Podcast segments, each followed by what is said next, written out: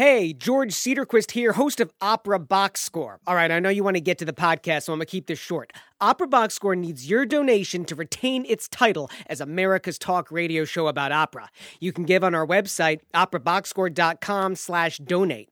When you throw even 10 bucks our way, it helps us promote the show to more listeners.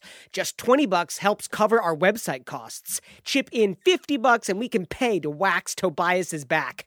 But for real, please consider a donation of any amount to help us continue to bring you our hot takes on everything opera related operaboxscore.com slash donate. Enjoy the podcast.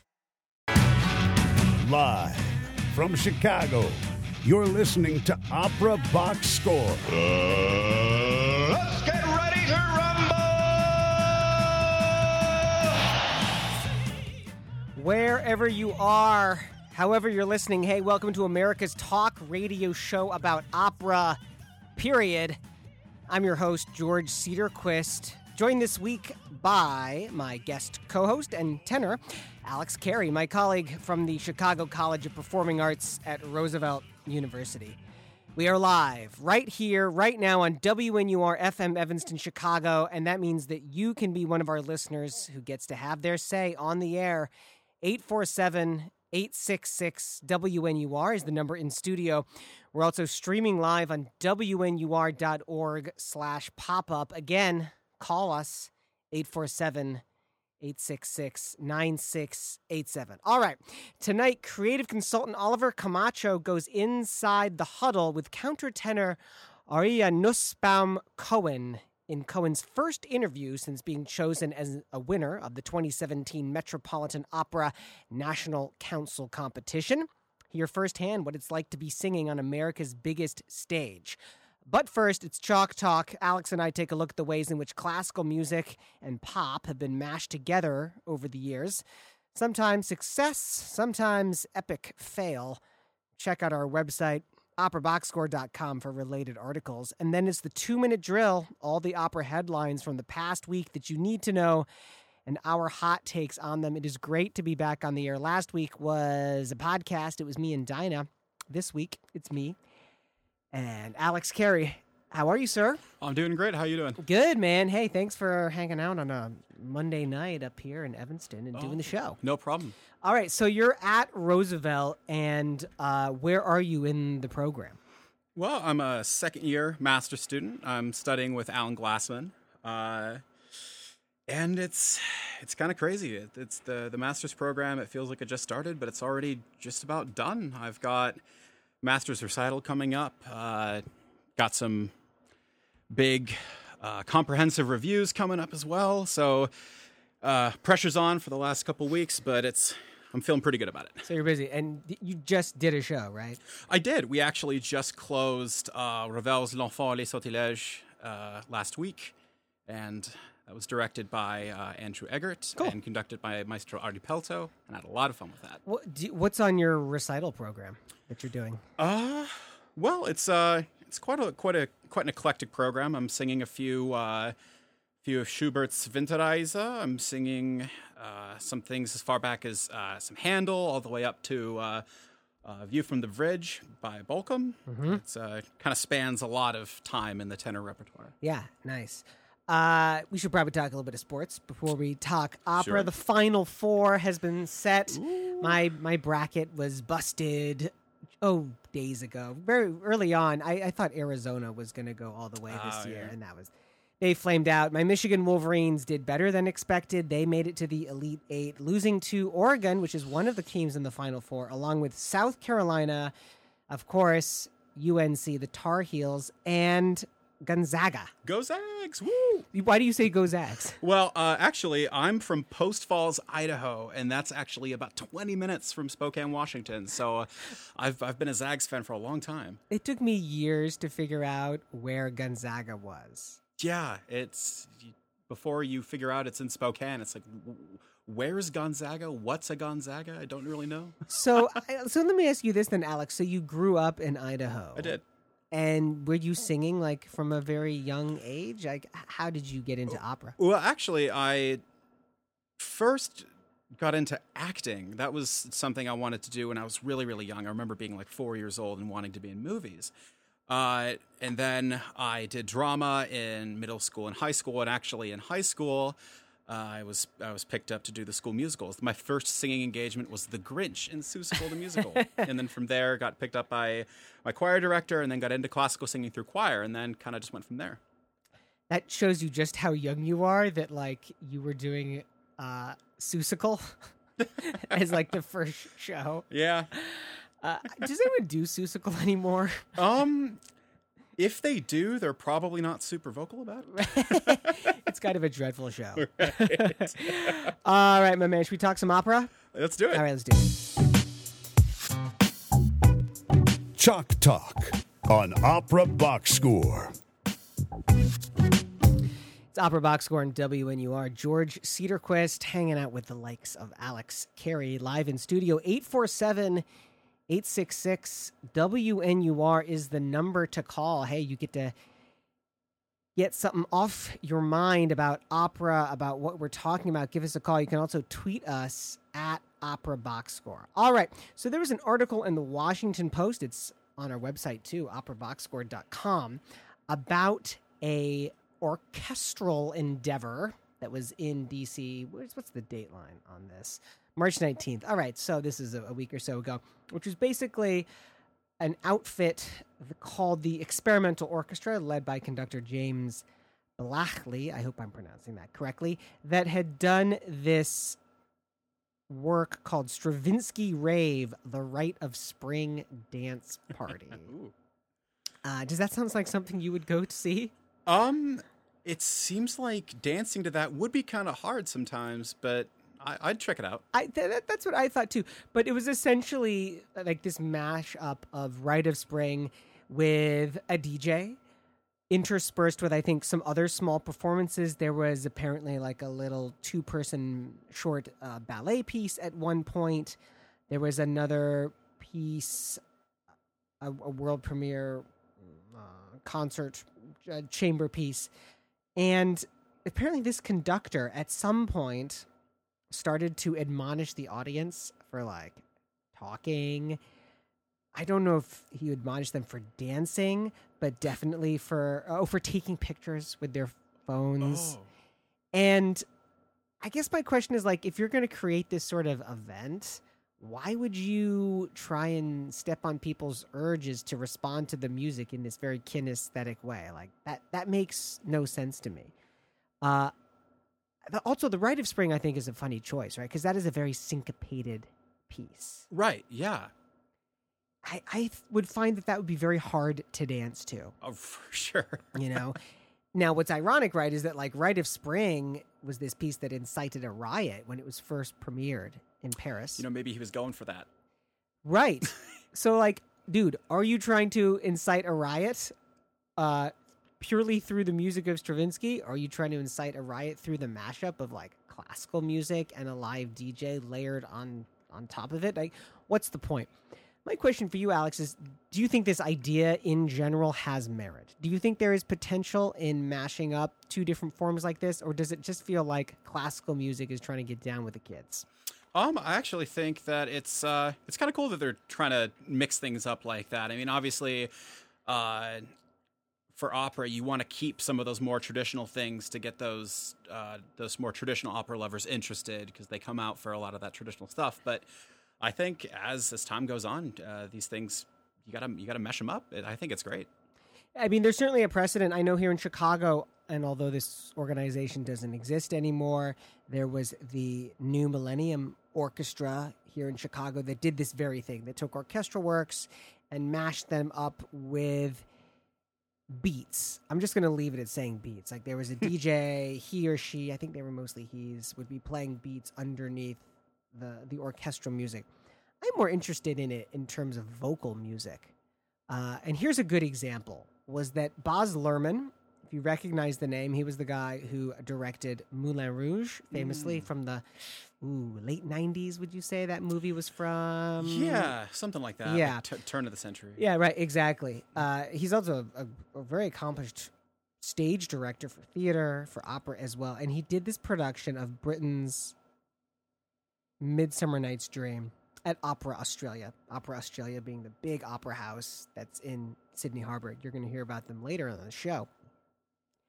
And he did this very hip version of Midsummer Night's Dream, many of the songs of which were remixed with DJs doing beats. And let me just play you guys an example so you know what we're talking about. So the last number of Midsummer Night's Dream by Britten is this beautiful, simple chorus by the Fairies uh, called Now Until the Break of Day. And this is what it sounded like when Baz Luhrmann paired up with pop singer Christine Anu to rework the song.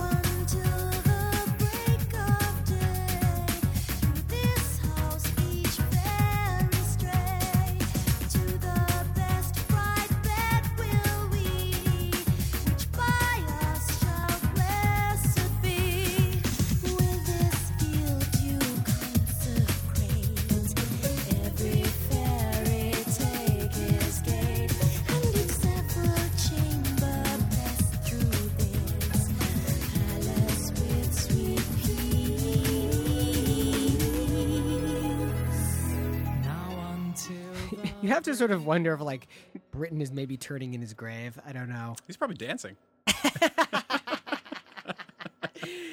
He was a fabulous dancer, Benjamin Britten. I just, it sounds like a club anthem, right? I mean, put aside like the slightly tacky synth horns and strings. but I think there's something very attractive actually about certain composers that I think would lend themselves well to this idea. Take Rossini, for example. When you listen to Rossini, the harmonic rhythm has a certain drive to it, right? Those quick arias by Rossini take something uh, like Barber of Seville. That's probably the most famous Rossini opera. There's something about the driving harmonies, and these are not complex chords, right? Rossini did not use anything outside. Well, I'm not. I'm going to make a huge generalization here. There's a lot of one, four, and five Yeah. right? uh, which is sort of like the hallmark of I think of a lot of a lot of EDM, a lot of electronic dance music, and there's just this drive to that music, which I feel like would work well in this kind of a DJ style setting. Yeah.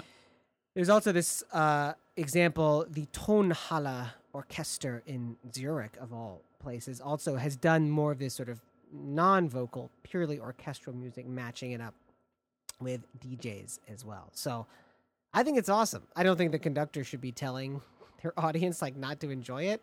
Right. That seems counterintuitive to me. Well, right, because I think the the audience they're just as much a collaborator as everyone else that's performing, and to tell them how to behave, especially when you're doing this experimental new thing, you're trying this thing without rules. So why are you trying to instantaneously then give it rules? That's not going to really work.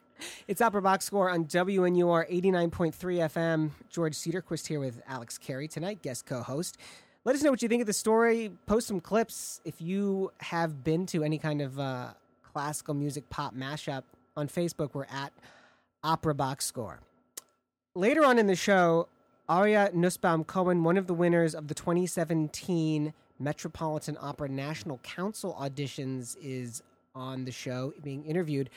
I want to talk to Alex before we get to that segment, though, about what these auditions are. So lay us, lay it out for us, my man. Well, basically, you can think of this as the the biggest singing competition in the country. Uh, many singers from around the country are competing for this opportunity to launch their careers, and uh, there are many different age groups who actually go pretty far. I think Nadine Sierra won it when she was 22, 21, something like that.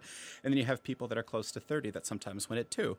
Uh, and you go from local, regional, and uh, national semifinals, and then finals. And like I said, apart from uh, just that great exposure, you get you get prize money. There's also thousands of dollars worth of prize money, and uh, uh, you can really get a chance to see the the stars of tomorrow that you're going to see at the Met or at La Scala or at all these other places in the in the world just from looking at this competition. So in that very first round, which is what called the regionals, I think it's the districts the is districts, the first round. and can anybody go to that? Uh, yeah, I think uh, anyone can register, and I think you can.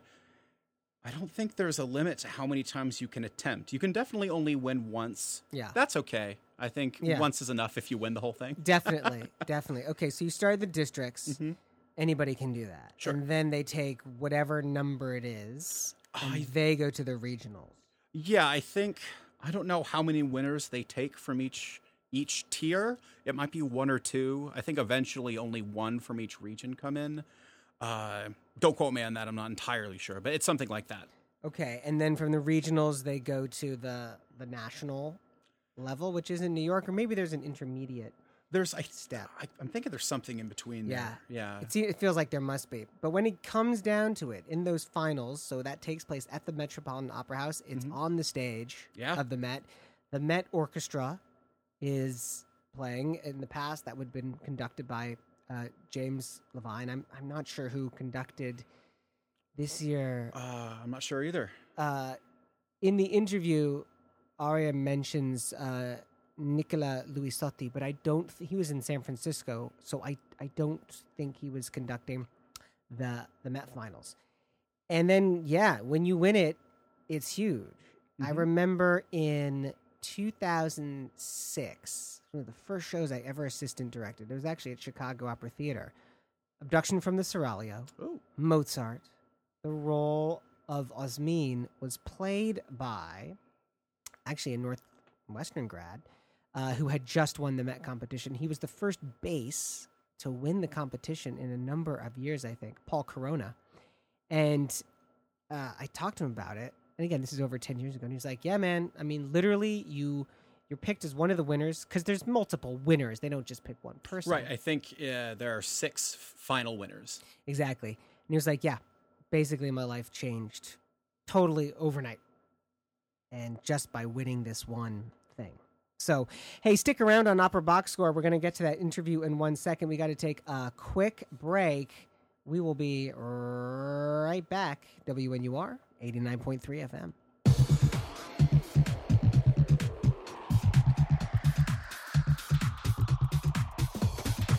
Live from Chicago, you're listening to Opera Box Score. More right after this.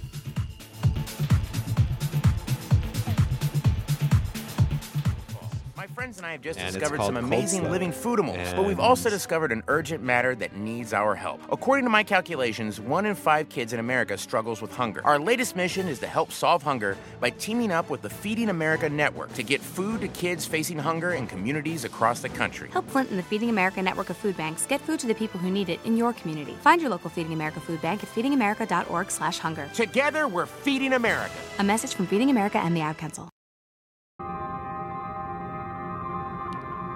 AIDS has created over 14 million orphans worldwide.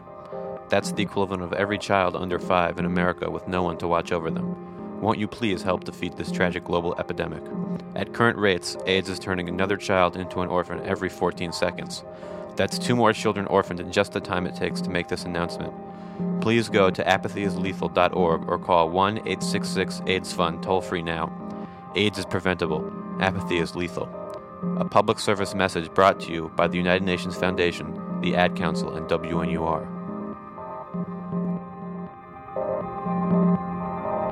Right now, thousands of at risk youth around Chicago lack the caring adults they need to help them stay in school and out of trouble. Fortunately, hundreds of youth tutoring and mentoring programs around the city are working to pull these youth off the street and towards college and careers. However, these programs rely on generous supporters like you to volunteer your time and resources to make a difference. Visit www.tutormentorprogramlocator.net to find a program near you today. Huddle up. Let's go inside the huddle. George Cedarquist on WNUR 89.3 FM, hanging out with the likes of Alex Carey. Hey. Thanks for hanging out, man, on a Monday night. 847 866 9687, number in the studio. If you want to give us a call, let us know what you're thinking about some of our stories tonight. Two minute drill coming up in 20 minutes. Right now, we're going to throw it over to our creative consultant, Oliver Camacho. He sat down with Aryeh Nussbaum Cohen, a countertenor who is one of six winners of the Metropolitan Opera National Council Finals. This interview is going to tell you what it was like to be on that stage and what is coming up next for this man. Hi, everybody. I apologize in advance for the low tech quality of this interview. I had the chance to meet Aryeh Nussbaum Cohen just a couple weeks ago when he was uh, a featured artist with one of the local early music ensembles here in Chicago called the Newberry Consort. And I was really impressed with his singing. And I, of course, rushed backstage to try to meet him. And then just a few weeks later, he is in the Met Finals. And we were friends on Facebook at this point, and I was following the progress of this competition. And I wanted to seize the moment and uh, interview him, even with a low technical quality, uh, so that I can kind of have him tell us a story while it's still fresh in his mind of how this came to be. So the first question I posed to Aryeh um, is just backing it up and telling us about the competition and what it was like from the beginning. Yeah, so um, to start out with the district round, um, which was in the Eastern region, and our district is in New York, and uh, that was back in October. I actually almost didn't enter the competition this year. I decided to enter about a week before with my teacher. We were debating. I didn't know if I was ready to enter. Um, but anyway, so I, I got the second to last slot in the Eastern region in New York, and um, yeah, entered and wasn't expecting to get through the first round, but um, got through the district round. And what's wonderful is you get a lot of feedback from the judges after each round, and they're all kind of big folks in the industry, so it's just wonderful to get their feedback and try and incorporate it as you go. So, and I was especially grateful, you know, after I won the district, then okay, now I'm working towards the regionals. And so the district was in October, regionals were in January. So I had those, you know, I couldn't remember that you were those couple of months of, um, you know, now I had this really driving me forward of now I want to kick ass in the regionals. And again, um, yeah, so then we had our Eastern regionals in January and I was again very surprised to get through and, um, that advanced me through to the national semifinals, which were 23 incredible singers. Uh, and that was on March 12th. Um, and that was our first time singing on the Met stage, which was an incredible experience and really overwhelming emotionally. And um, yeah, and then they named nine finalists, and I was again shocked to be one of them. And um, then I was so honored to be named one of the six winners this year. Let's back it up to the regional and uh, district, district rounds.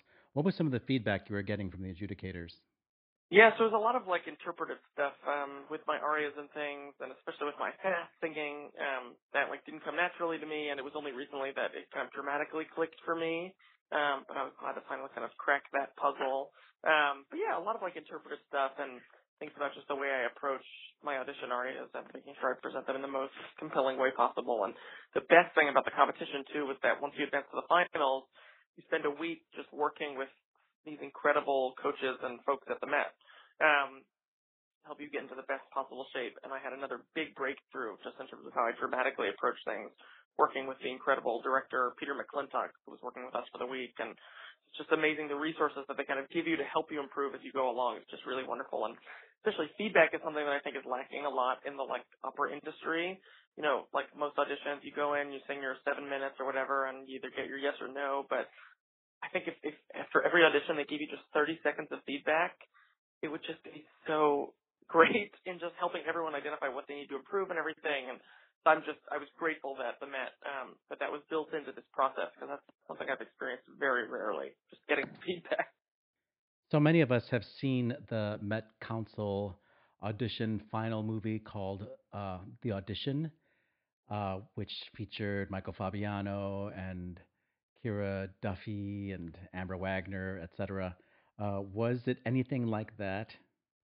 Yeah, so it like was it like the audition? Yes and no. I mean, it, definitely the pressure was on, and I'm, um, I'm a kind of like type A anal kind of person, so I like, Mhm. um, I took that as like, okay, this week I'm having all these coachings and lessons and working with the maestro and everything, and I wanted to do everything I could to incorporate all of the feedback I was getting. So even like beyond all of my singing practicing and whatnot, like every night I would spend at least half an hour at the opera house just running through my arias and just reading over my notes from my lessons and just kind of trying to incorporate everything.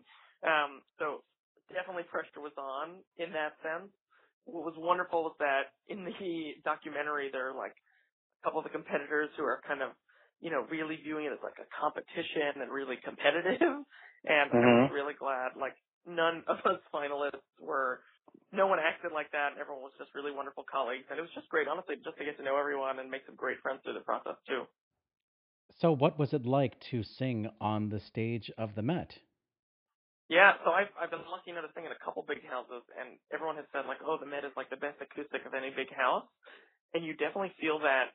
What's weird is that you don't get any, you don't get much feedback in terms of actually hearing yourself, but you have this sensation of knowing that the sound is being like shot out there by the acoustics of the hall. It's kind of what I would say. But so it still involves a lot of trust, and that's what I found singing at these big houses.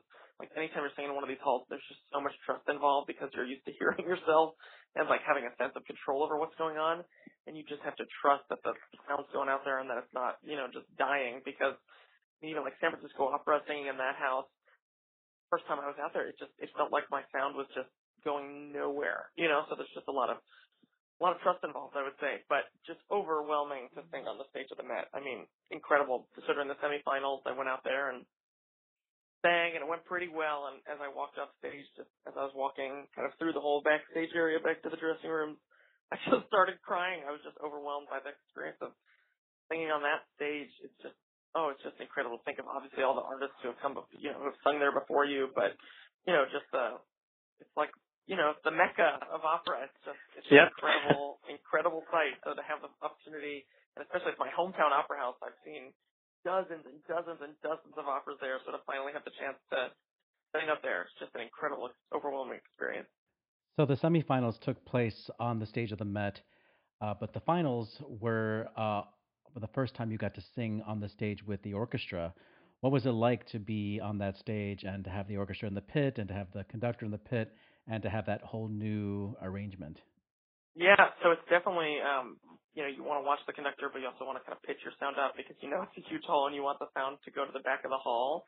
Um but Mhm. definitely felt supported by the orchestra and the orchestra musicians were so wonderful just in our like sitz and rehearsals with them and um it's clear they like it's clear they really enjoy kind of being part of that competition process and you know seeing the young singers who were obviously all so excited as each thing is happening as opposed to maybe some of the jaded uh old stars or whatever. Um but yeah, and it was also we were so lucky. The maestro who was conducting this year for the finals was Nicola Luisotti, who's the head over of music over at San Francisco Opera, who was just like the sweetest guy. In addition to obviously an incredible musician, and it was just wonderful to work with him and get to know him. And he's a real singer's conductor, and so you felt really supported that you could just kind of do your thing, and he would follow you. Of course, you're watching him, but it was a beautiful symbiosis to work with him. So we know from the New York Times article that you sang uh, Handel aria uh, Dove and you also sang uh, the aria from Flight. Um, how did that? How did you choose your repertoire, and uh, how did you know what you were going to sing? So, well, in the semifinals, I sang the flight first, and then they asked for Venti Turbini from Rinaldo, my fast Handel. And then in the finals, uh, it's all kind of picked in advance. You pick the arias in tandem with the Fox de Sadet, and um, I got to think the Pompe di Morte Dove Sei from Handel's Rodelinda, and then the Refugees aria, Dawn Still Darkness from Jonathan Dove's Flight, which at first they weren't sure if they were going to be able to make it possible for me to sing the flight aria because not something they have in their library, obviously, and they had to ship in the parts, but um, I felt pretty strongly that I wanted to sing that, and they were able to make it happen, which I was really grateful for.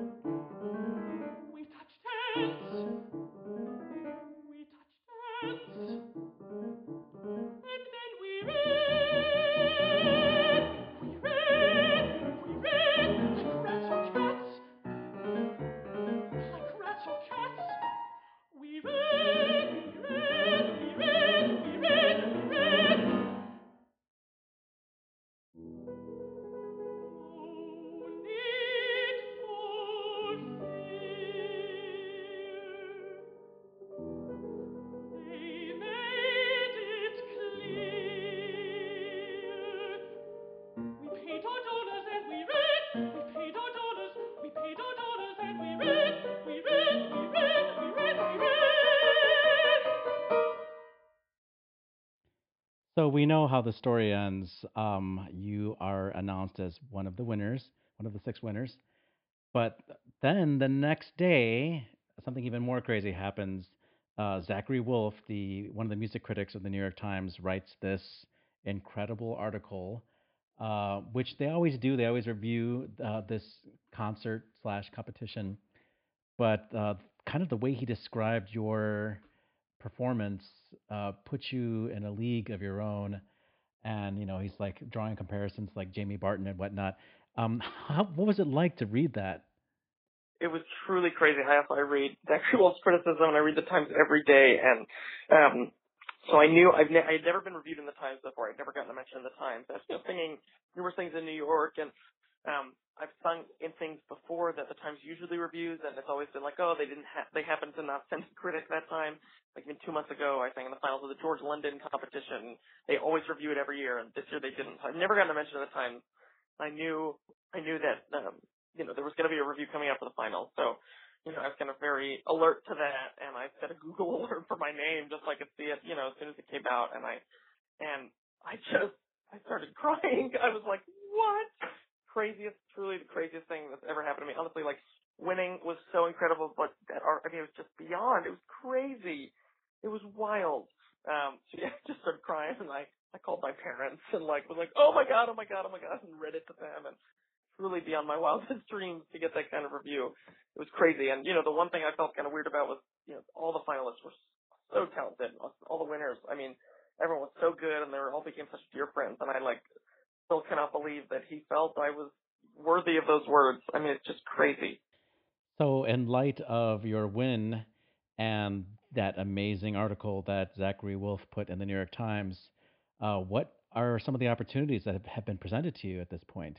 Yeah, so it's been incredible. There's like not that much I can say publicly, but, but um I already had been like engaged for the next couple of years with young artist residency kind of things, but now there are other wonderful engagements coming up and um I'm also now at a stage where I'm looking at management and meeting with various folks and deciding what the best path is for me in that regard of, you know, who I want to be represented by and that's a wild thing that I you know, beyond my wildest dreams could have never thought would be happening now.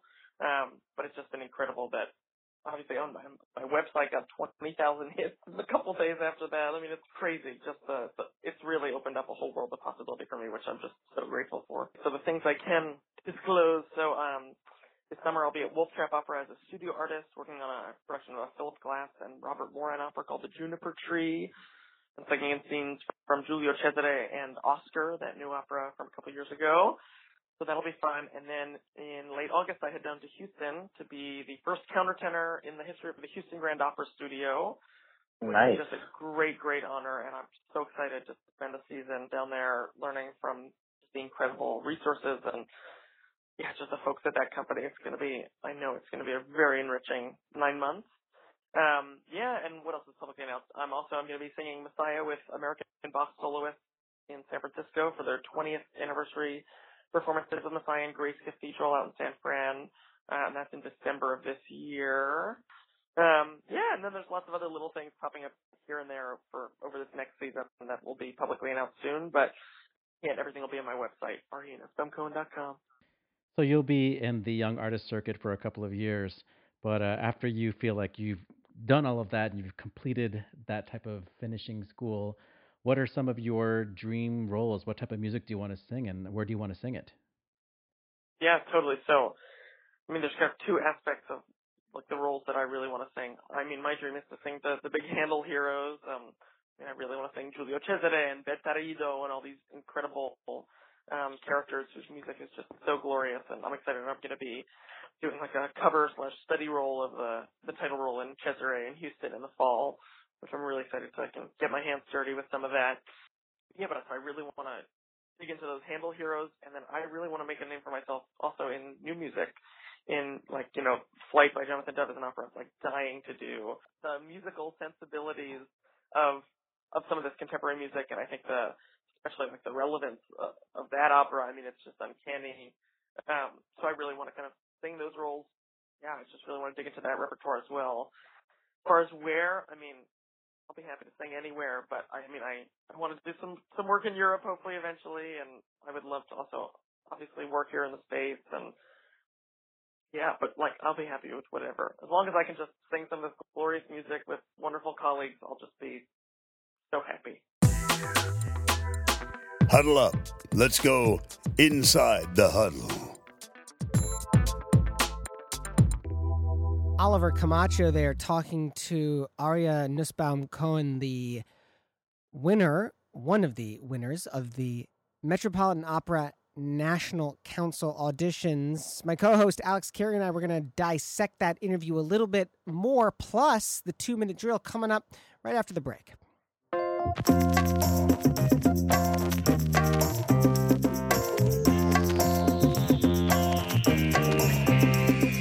Live from Chicago, you're listening to Opera Box Score. More right after this.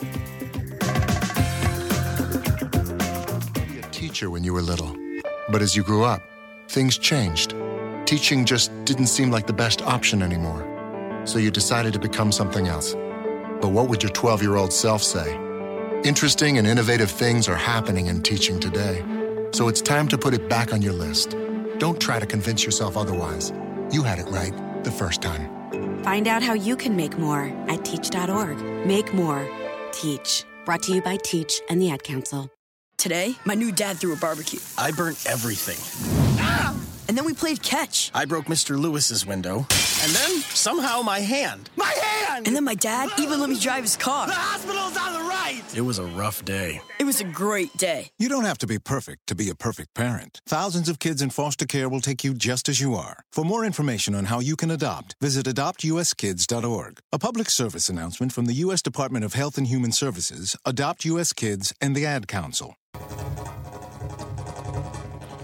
An estimated 250 million children between the ages of 5 and 14 are working around the world. Unable to go to school, these children find themselves in the vicious cycle of ignorance and poverty. The International Labor Rights Fund is an advocacy organization dedicated to achieving just and humane treatment for workers worldwide. To find out more about ILRF, visit www.laborrights.org. This message brought to you by WNUR.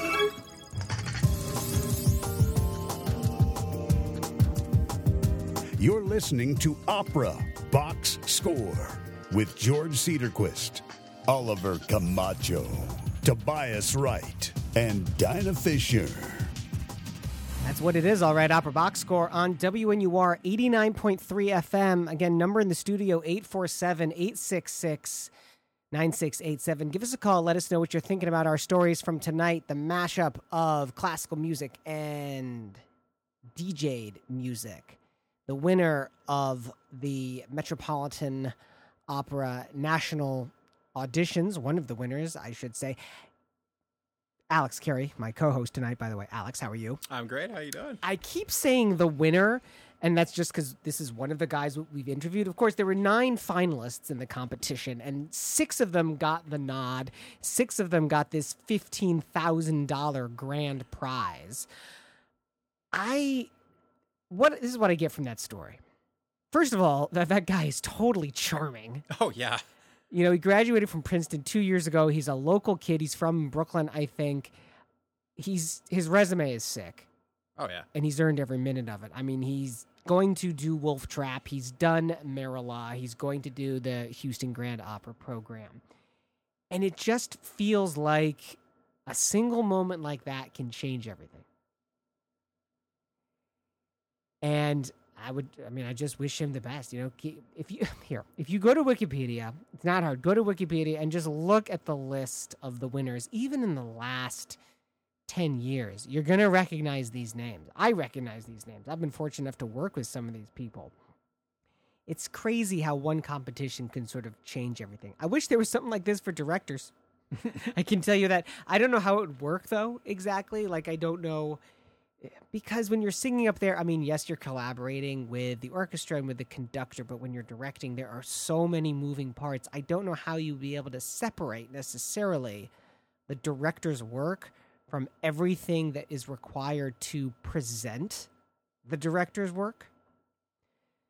So I wish there was a competition like this out there, but I, I don't know how we would um, ever make it make it happen. Someday. Someday. uh, hey, let's uh, do some opera headlines. Two minute drill. This just in the two minute drill. Time now for the fastest headlines in opera news. Everything you know, need to know from the past week in two minutes tops.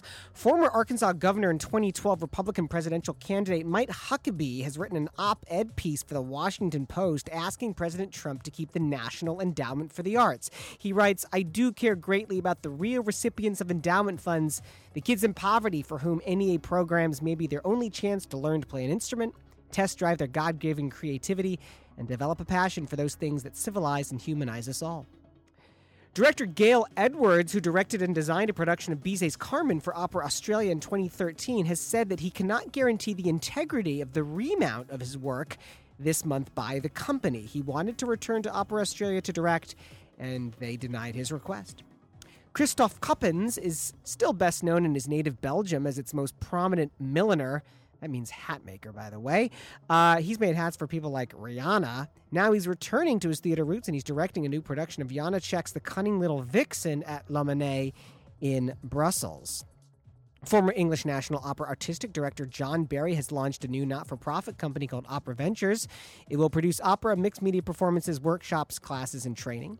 Here's an update from a story last week. The Rossini Festival at Pesaro has been struggling to replace the orchestra and chorus of the Teatro Comunale in Bologna, which ended a 30 year partnership, and now they've got one. Italian national broadcaster RAI is going to supply the orchestra.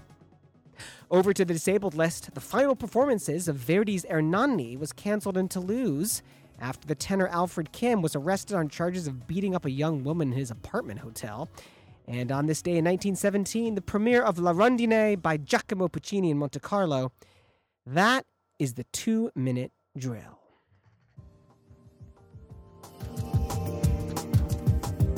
You're listening to Opera Box Score with George Cedarquist, Oliver Camacho, Tobias Wright, and Dinah Fisher. All right, Mr. Alex, let's work our way through some of these stories. Let's do it. Uh, what do you make of this Mike Huckabee thing? You know, I I I appreciate the sentiment. I really do.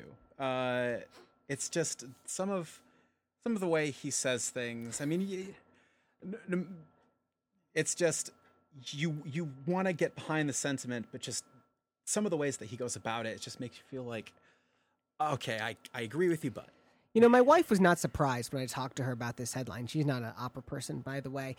She was surprised in a good way, I guess. That is to say, she would expect someone like Huckabee to say this. And I was like, well, why? He's a Republican. She said, no, it's nothing to do with that. It's because he's from the South.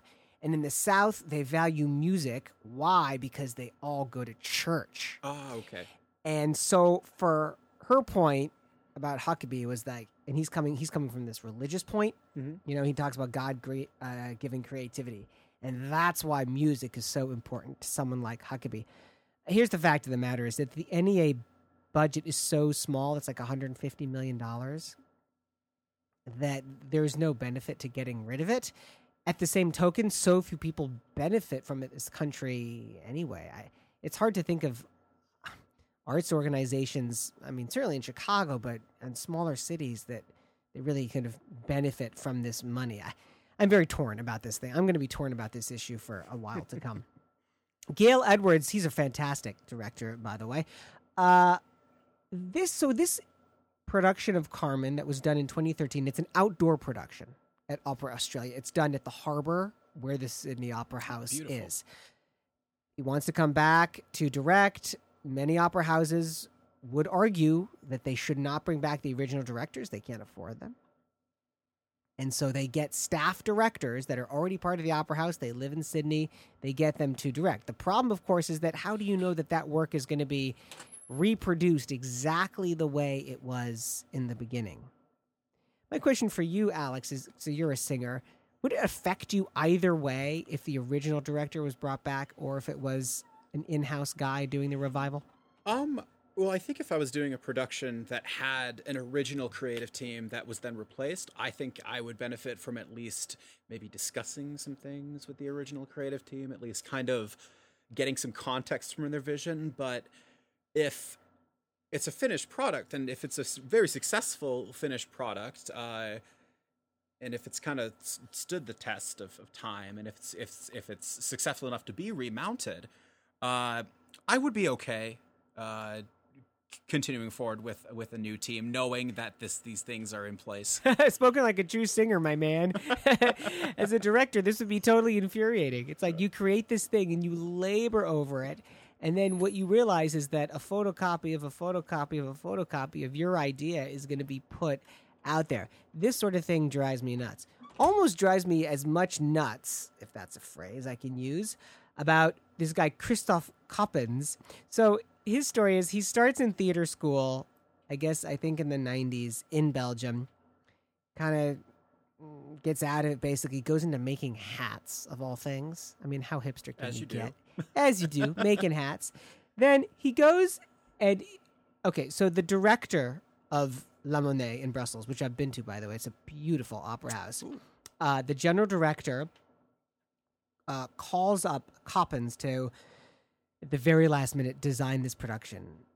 And he does. He does it over a single weekend and submits the costume designs for this show while he's living in LA. I think that's where he's based now. And then Coppens goes to Belgium and they do the fittings of the costumes. And then the artistic director's like, hey, do you want to come back and direct again? I tell you, the way this business works. Do you know what I mean? It's just like, is that what you know? It's who you know. I, I can't I can't speak to this guy's talent. I haven't seen any of his shows, but wow, what a path he's on. I mean, if he directs anyway like he makes hats, then it should be in good shape. we'll see. We'll see about that. This is very interesting. All right, so English National Opera, we've talked about their problems on this show before. That company has gone up and down and up and down. I think they're on the way up right now. Daniel Kramer, new artistic director, actually, again, Northwestern University grad, American guy living in London, trying to get this company financially stable, trying to get the right programming going on. But prior to him, artistic director John Berry ran into some problems, was put into a position of authority with, so the reports say, some pulling of strings. Now he's doing his own things. Now he's got this uh, new venture called Opera Ventures. And what I love about this is two things. First of all, mixed media performances.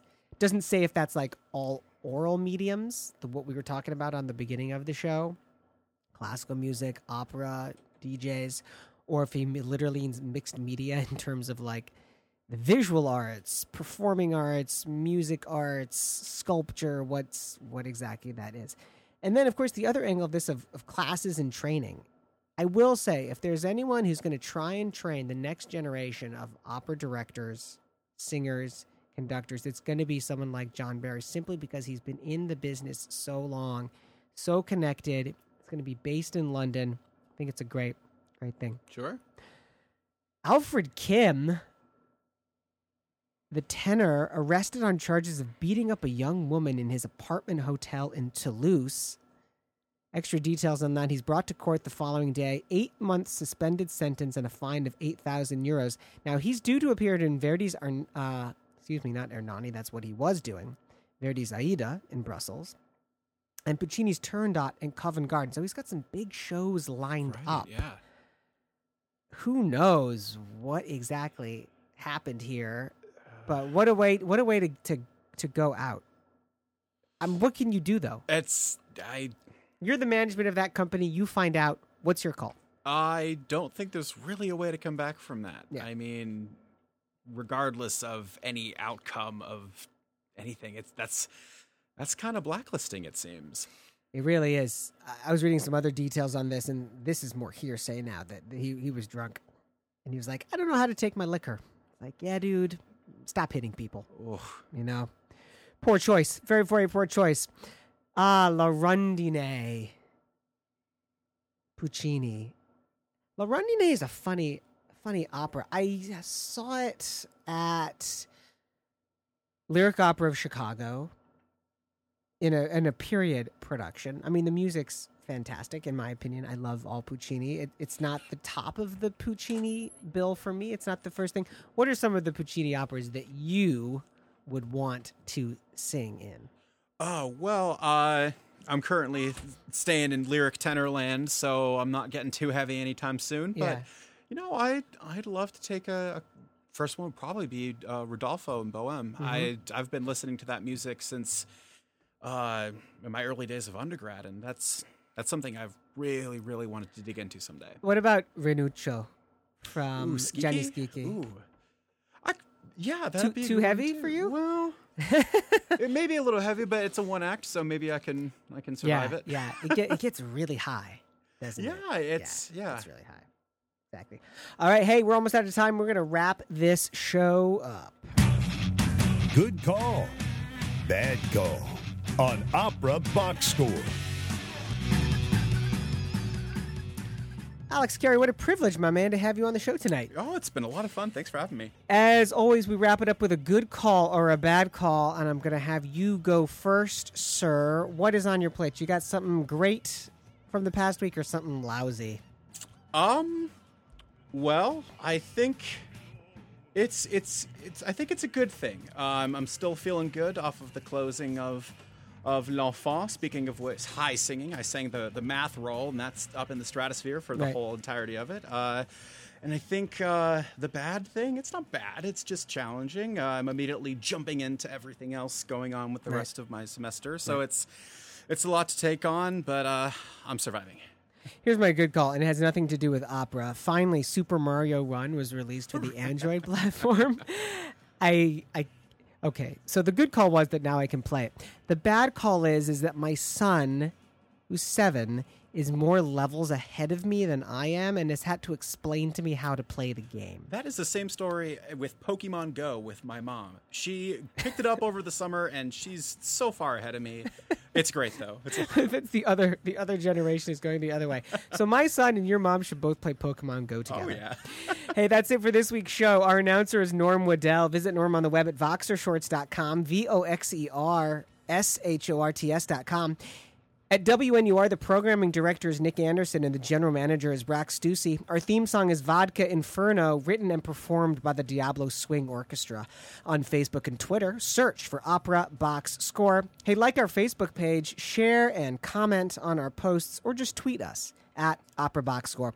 Subscribe to the podcast, iTunes, SoundCloud, Stitcher, and look, if you like what you hear, please leave a review on iTunes. It's going to take you like 30 seconds. It's the cheapest and it's the fastest way for you to help promote our show. The creative consultant for Opera Box Score is Oliver Camacho. For Alex Carey, I'm George Cedarquist, asking you to continue the conversation about opera now that you still have health insurance. We're back next Monday at 9 Central with more quick hits, hot takes, general merriment. Don't miss it. Argo Radio is up next. DJ Joe and DJ Steve. This is WFM, Evanston, Chicago.